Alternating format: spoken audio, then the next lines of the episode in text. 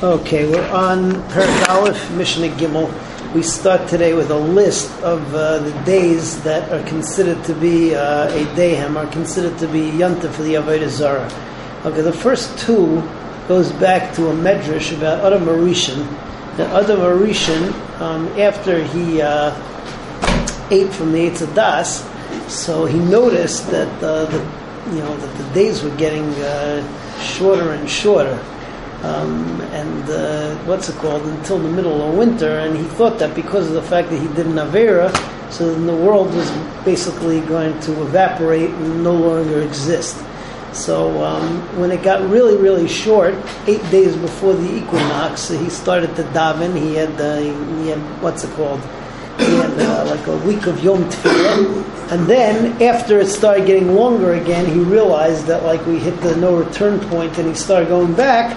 So he made he had, he had a week of Yom Tovim, and other Mauritian for the rest of his life kept these these uh, Tefillah and Yom Tovim, but uh, some of his followers who weren't as righteous as he was, so they took them on and they made them into Yemei Avodah Zarah. So basically, the days leading up to the um, winter equinox, um, when the day becomes the shortest, and afterwards, those are two of the Lifnei Dehem. All right. After that, you have all the king, uh, all the king, um, what's it called? All the king days. The king used to be seen as a deity, and over here there's a machlekes as to whether it's all kings or only kings that when they died, so they would take everything that belonged to them and just sort of like burn it up as like a sacrifice or whatever. That you know nobody else could come into contact with anything that belonged to this king, and only those were considered to be a deity. But these kings, so um, number one, it was the day that he was appointed as king. Number two, it was his birthday. And number three, it was the yahrzeit of the former king, meaning his father. Right? So all three of those are Yomim for Avodah Zarah. Um, then, on, on top of that, all of these days, you have three days before it, are also considered to be uh, Yom Tovim for Avodah Zarah. But then you have people who have their personal avodah zarah days. So um, the way the avodah zarah apparently used to used to look, it looked like uh, they looked like trolls. They had like really long beards, and they they grew their hair really long in the back. Once a year, they used to cut their beard, and they used to cut, you know, there would be ponytail or mane or whatever you called it. And on the day of the haircut, that was like a day of avodah zarah. Okay. Um, Beseder. Um, furthermore, this you can relate to the day they get out of jail, or the day they would come out, of, um, they would come back from sea, or the day of the son's chasna.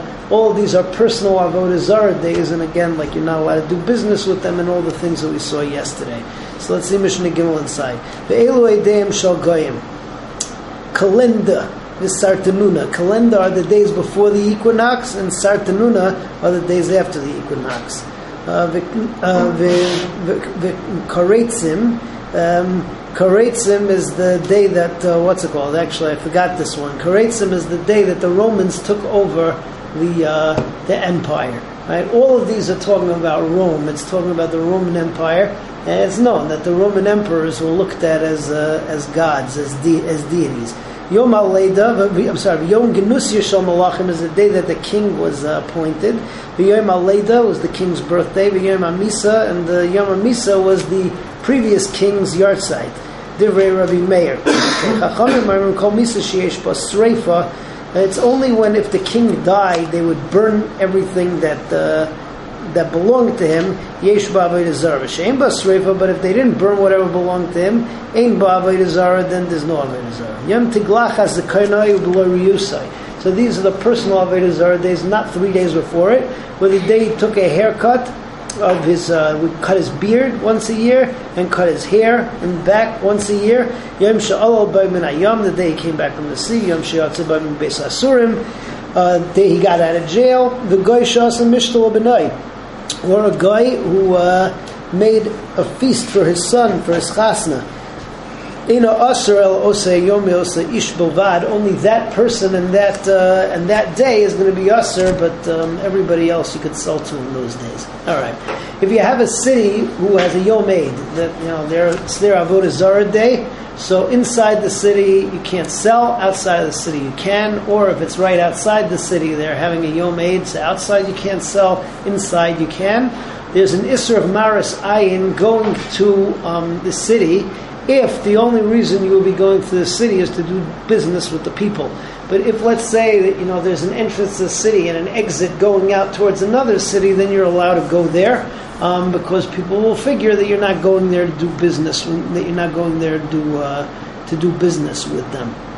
Um, in a place where on the Yom Eid they have a yurid, they have a fair going on in the city, uh, shuk, yeah, and there are different booths. So there are certain booths which um, were uh, what's it called, which were marked that you could tell that a galach of avodah zara worked there, and they traditionally would give all of their taxes to the avodah zara. So you can't do business with those people. Um, the people in the other booths, interestingly enough, you say we say that you could buy from them. Now the question is, why could you buy from them? It's Yom Deim, so you're not allowed to do business with all the avodah zara. So uh, the Mepharshim say over here, we're talking about stuff which is not perishable, and therefore the guy who sold it to you only sold it to you because he's very desperate, and therefore he's not really going to be he's not really going to be happy about the fact that he had to get rid of this thing, and you don't have to worry about him uh, worshiping his avodah zara. Okay, so ir sheyesh ba avodah zara chutz mutter outside of it is mutter. Hayachutz avodah zara outside is avodah zara tochel mutter. Are you allowed to go into the city? If there's only one road to that place, and this is it, and it looks like you're going there to do business in an usr. But if you can go from that city somewhere else, make a connection, then it's mutter. If you have um, uh, what's it called, a city where there's an Avodah and it's the Yom Dam, and there are stores there. And the mutarais means that they they're garlanded. They have different types of uh, vegetables and flowers. You can tell that the komrim work there, v'she'ena mutaros, or they don't work there. Mutaros Asuris. That the ones who are which are mu'utter, that the komrim work there, are asur to do business with she'en mutaros, uh, mutarais, then you can buy from them because we're talking about things which are not perishable. One more Mishnah. Uh, what are you not allowed to sell to the Goyim? In other words, uh, what's it called?